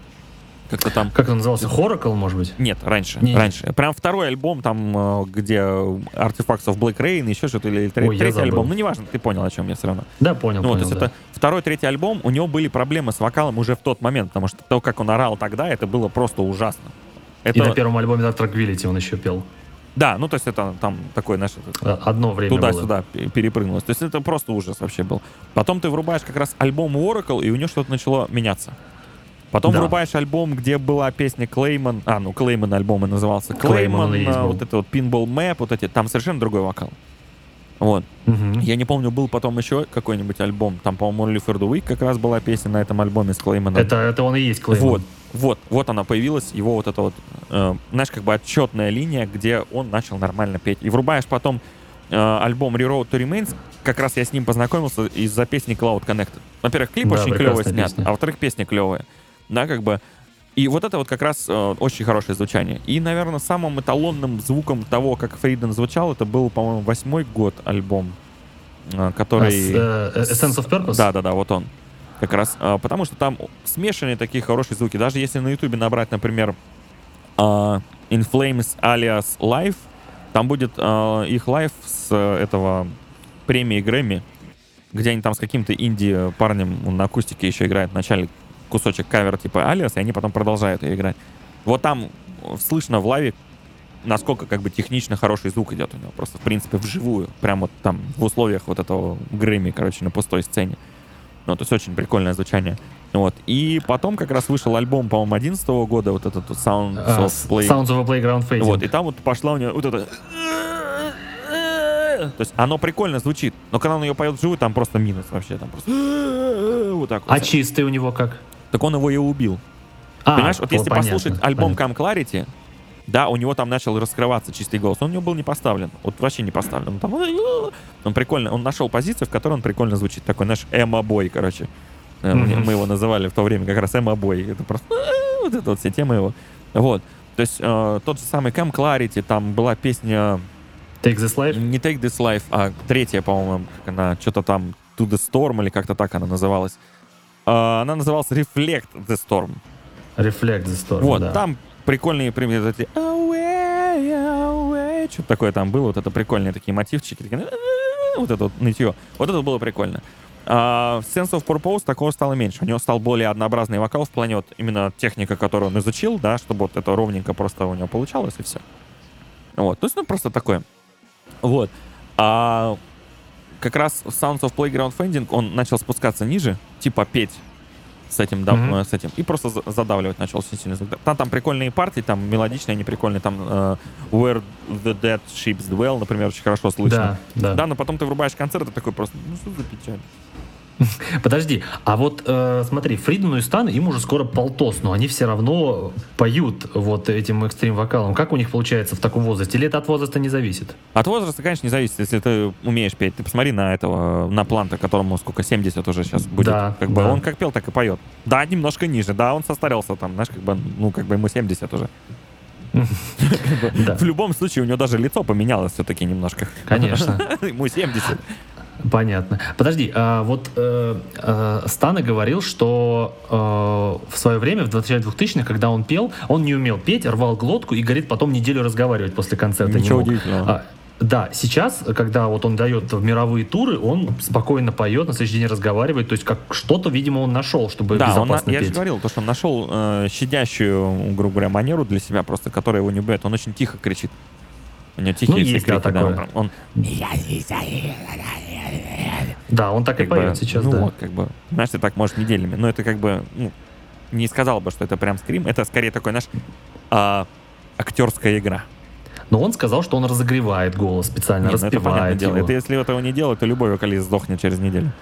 Вопрос персональный а, от моей жены. А, она попро- э, спроси- попросила спросить, вот э, этот Мэтт Хифи из Тривиум, он правильно поет? У него был момент, когда он очень круто пел. Там, допустим, помнишь а, их типа студийный лайв, как-то там студию, Чапман студию. Вот там все на месте, как надо. Так, Потом он начал какие-то эксперименты непонятные зачем. А, сколько, какой год ты имеешь в э, виду? По-моему, Сёгу, 11 Нас In Эндерс. Waves. In Waves был как раз альбом. Waves, да. И вот этот Live from Chapman Studio, по-моему, называется. да, вот да, прям, да, где они играли-то. прям как надо, прям. Вот. Потом он начал какие-то эксперименты, и в 2014 году я своих знакомых ребят э, пропихнул к ним на разогрев. Вот. И как бы, ну, естественно, со школы я думал с ним интервью какое-нибудь вокальное сделать, такое коротенькое. Э, и он мне сказал, что он не может говорить до концерта, потому что у него голос в хлам. Да, он всегда, он даже, он даже делает в Инстаграме лайвы перед концертом, он молчит, он говорит, я не разговариваю, чтобы голос там не убить. Что это? Это просто доигрался. Он экспериментировал со всякими там звуками такими. И просто доигрался. Ты послушай, я... Он же операцию пережил вот, на голос. Вот. А пережил он из-за того, что пел криво. Это именно из-за пения кривого, а не криков. То есть там комбо вот всего сразу, что. понимаешь? У него он очень криво начал в какой-то момент петь. Я просто послушай, что ты делаешь-то вообще? Что это такое вообще? Куда? Зачем? Но он в один момент, кстати, перестал особо скримом петь. То есть после ну, In Waves, да. а, они выпустили альбом Vengeance Falls, где было уже гораздо меньше скрима. Потому что он кричать просто не мог, связки не вывозят, если так. А как это так? Если ты говоришь, он правильно пел, как можно начать неправильно он петь? Я эксперименты. Не это знаешь, вот, как, ну. вот это чисто вот, э, как у Фридна, вот эта тема, когда он начал экспериментировать А-а-а. с новым звучанием, мы просто до свидули. Как бы вот эти все... И так он остался в этом, я так понимаю. Ну, да, но ты, он сейчас вот играет там какие-то на Твиче стримит периодически, типа, как он играет. И, не, и мне в одном из топов зашквара было, мне ребята собрали этот топ, я открываю там Хифи, я думаю, да чё ж его сюда запихнули. Он там начинает кричать, и я такой просто, ты чё? Чё? Что это? Просто какой-то такой, знаешь, просто вой порванного слона. Это просто, ну это ужасно вообще. Это, ну просто это не тот Invaves, который ты слышал пять лет назад. Понимаешь? Так и есть. И самое интересное, что у них вот вышел альбом Silence in the Snow, где скрима вообще не было, потому что в тот период он как раз-таки перенес операцию на голосе, и он больше не, не кричал. И за него теперь экстрим партии на концертах исполняет э, гитарист Кори. Ну, вот. Э, Кори более-менее адекватно просто все делает и все. Ну, слушай, ну на самом деле это, знаешь, за, печально с точки зрения, что Хифи всегда в, в, воспринимался как супер техничный чувак, который вообще идеально поет, и вот так у него случилось. Ну вот я говорю, это вот а, одиннадцатый год, вот прям ты смотришь, думаешь, м-м, красавчик. Четырнадцатый год врубаешь, что ты делаешь-то? Зачем? Зачем ты туда полез? И как это, не лезь, она же тебя сожрет! Да, вот это, да, да, вот да. это именно та самая ситуация. То есть, когда какие-то эксперименты начинаются, человек просто может тем более, понимаешь, у них туры постоянные. Когда он начинает экспериментировать, его просто с дорожки нормальной, по которой можно идти, сносит в болото, и до свидания, он начинает там тонуть. И просто каждый ну, день изо дня в день тонет в нем, понимаешь? Это вот как бы легко. А как так можно? Хорошо, ты экспериментируешь, но почему ты не занимаешься, ты не, этот, э, не читаешь там форумы, там не смотришь школы? Как это можно экспериментировать, не смотря да, хотя бы твои даже школы? Ну вот я тебе говорю, вот на Фридена посмотри. Слушай, почему чувак не понимает, что он какую-то дичь начал делать? Я вот не знаю, тоже не понимаю. Ну, на самом деле, к Фридену вопросы с точки зрения, что он вообще как бы в интервью достаточно странно себя ведет, он очень отрешенный от всего. Ему такое ощущение, что до лампочки уже все это. Я тебе говорю, вот. как бы, вот, вот это интервью про то, что он говорит, где про гитары, мы просто такие с учеником, у меня есть один ученик, прям фанат In Flames, ну, как бы он перестал, он, мы приблизительно одинаково с ним фанатели от In Flames, и потом, когда вот эта вся дичь начала происходить с, с группой, да, когда они себе клавишника взяли, чтобы как бы, шутим постоянно, чтобы за репы было проще платить. Когда вот это вот просто начала дичь происходить, и когда он сказал про гитару, мы такие, «Э». просто потерялся интерес реально. Точно так же, как у меня потерялся интерес, э, интерес к Children of Bodom в 2009 году. Когда я их увидел вживую и услышал, как они вживую играют. Это просто печаль. Ты смотришь концерт Туски 2003 год, они там рубятся, играют ровненько, чистенько, все думаешь, м, круто. Не, ну понятное дело, что лажают, как бы, да, но все равно круто, живо, прямо живенько смотрится концерт. Смотришь их этот DVD, Chaos, Ридли, что-то там, Стокгольм, синдром, или как такая у него тема, как-то там этот а, концерт, где у них э, машина стоит в центре. Да, смотришь, думаешь, о, супер, такой прям, уи, приезжаешь с ними играть концерт, а они в 3 часа дня уже в мясо лежат просто все, понимаешь, ну, выходят, на, выходят, точнее, выползают на сцену, и ты просто слушаешь, как они играют, и такой просто... Получается, все, что ты говоришь, вот получается Trivium, там, uh, In Flames, там, Children of Bodom, это получается, что uh, им просто все осточертело. Получается, у них нет мотивации э, играть так, как они раньше играли круто. Ну, вот по Бодумам мне реально кажется, что чуваки просто дорабатывают какой-то контракт. Я последний ну, да. альбом, который слышал, это был Bloodrunk. Ну, блин, 2008 Еще пару год. песен из новых. Еще пару из новых. Потому что я включаю, и нет вот этого ощущения, когда мне хочется рвать и убивать, когда это было там In Your Face песню, помнишь? Когда там Silent Night, Bottom Night какой-нибудь ну, не там песня, Мне вот Breeder. старые альбомы их не нравились из-за вокала, потому что там просто вот это вот. Ну да. Дичь. Причем я тебе больше скажу, мы когда в одиннадцатом году сводили Вансики по альбому, он нам очень много угарных историй про Бодумов рассказал. Например, на первом, то ли на втором альбоме у Бодумов а, в 70% песен нету текста. То есть просто крики, Там просто-? Вот. а, э, Он мне это рассказал, мотивируя это тем, что мы, короче, ехали играть э, то ли в Южную, то ли Северную Корею, где политика жесткая на тему вот э, текстов всей этой фигни. Да, да, и да. их попросили прислать тексты, о чем песни. Они такие присылают три песни из 16, короче. И говорят, а где остальное? Говорит, а там нет текста. И говорят, мы играем концерт. Ну, то есть они поняли то, что там текста реально нет. Там просто... Просто мы, говорит, играем концерт, и в какой-то момент, кроме Яски, все перестали играть. Яска барабанщик. Ага. Он говорит, ты как думаешь, почему? Я говорю, почему? Он говорит, потому что мы услышали, как зал поет. Слова песни, которых нет, короче. И все стоят такие, типа, чего? Она «О, что-то какие-то поет. И мы просто такие, ну ладно, дальше играют, короче. То есть, ну, как бы, реально дичайший рассказывал вот эти приколы. Там, Это очень смешно. как бы, да, это реально смешно. То есть, как бы, а вот э, альбом, где Hate Crew Death Roll и, и вот Да. этот, как он, Are You Dead Yet? Вот это Да. прям эталонные альбомы Бодумов для меня. Ну, Реально это были. последние их такие крутые альбомы были. Вот после этого это реально какой-то высосанный из пальца Children of Bodom э, на минималках реально. То есть ну, ты Мне реально кажется, слушаешь. просто им надоело в таком э, количестве альбома просто выпускать, то есть на таком уровне. Мне кажется, они просто устали. Ну там, знаешь, как будто уже вот у нас же все есть, что нам ну, там запишем, там, знаешь, какое-то вы- высокое мастерство, там, знаешь, э, душа. Там, мне дела. кажется, да. Сейчас нет человека, кто бы не пнул их и живые концерты уже. Вот, их, э, их альбомы. Хорошо, понятно. Все, давайте, ребят, тогда на этой ноте мы э, делаем последнюю перебивку и будем прощаться с Лео. Так,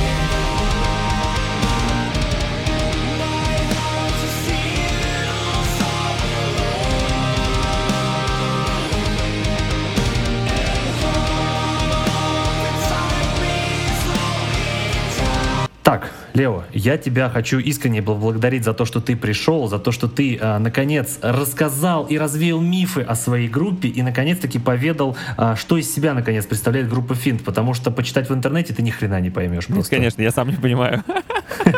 Ну просто, понимаешь, нету э, достаточно информации, даже нормальных интервью, где ты прям вот рассказываешь развернуто вот о своей группе, и возникает иногда ощущение, что это настолько побочный продукт, что ты да просто про- о, нем, о нем забыл. Потому что количество людей, которые ждет твой альбом, оно зашкаливает, но при этом никто уже не надеется его услышать. Не, ну знаешь, когда тебя каждый раз спрашивают, почему группа называется Финт и почему вы играете именно в этом стиле, я просто а, не задаются вопросы, что ты делаешь с новым альбомом, что там происходит. Поэтому как Ну бы да. информации нет. Все интервью, они начинаются с одинаковых вопросов и заканчиваются одинаковыми вопросами. А расскажите о себе, чем вы занимаетесь? Какие у вас творческие планы? Да-да-да, вот такого плана, да. То есть, и ты, и ты просто сидишь такой, «Э, ну... Ну, И э, Ctrl-C, Ctrl-V просто из предыдущего интервью, понимаешь? Да-да-да. А вы что, вокал преподаете, да? А как вы начали преподавать вокал? Это, а, знаешь, обычный ответ от а, какого-нибудь хейтера в интернете. Сам не превозмог, начинай преподавать. Вот эта тема. Да-да-да. Хотя я преподавать начал из-за того, что меня попросили. Да, это мы знаем всю эту историю, блин, да. естественно, да. Да, это мы, естественно, знаем. Ну, просто, знаешь, э, грустно, знаешь, что вот э, как бы э, человек-то известный, но никто почему-то не копает как бы вот глубже вот в твою, в, тв- в твою историю. Это очень грустно. Ну да, там Леос преподает, ну и что, мы что, этого не знаем как будто. Вот. А у нас люди в интернете теряются, понимаешь? Они ВКонтакте кнопочку найти не могут. Ты говоришь прокопать историю. Это печально на самом деле. Да, да, потому что, например, э, кто вот знал, что Леос э, пел в группе Дивул? Ну, кто из вас знал, скажите? Вот, э, я сам не знал долгое время, пока не начал копаться. Да, так что вот э, стыдно должно быть всем. Но, в общем, спасибо тебе еще раз, Лео. Вот, я уверен, что людям очень понравится, потому что, ну, так, блин, тебя ждали все, а? Кстати, знаешь, что я вспомнил? Я же еще в одной группе пел. Назови. Лев Стратон была группа зеленоградская. Там такой трэш-металл. А, трэш именно в плане прям вот прям трэш, короче. Блин, прикольно. Это какой год? Как раз параллельно с Дивулом прям это все происходило. Прям вот вообще в, те- в то же самое время. Так, все быстро пошли слушать. И я тоже сейчас пойду слушать. Да, да, да. Просто об этом нигде не сказано. Ну, Вот оно, оно было, они что-то там... Я им просто сказал, что, ну, как бы я не смогу с ними выступать, и там а, альбом они там... что-то- Ну, как-то, знаешь, такое все вялое все было. Но вот альбом записали как-то по кусочкам, и все это куда-то, куда-то сдулось, короче. Понятно. Ну, то есть треки-то есть, а так ничего нету, в принципе. Ну, понятно. Хорошо, ребята, давайте тогда подписывайтесь, слушайте Леоса, подписывайтесь, покупайте его музыку, обязательно покупайте, иначе я вас прокляну, и Леос тоже проклянет и просто обосрет. Вот. Так что э, всем спасибо и всем пока. Покедове, покедове.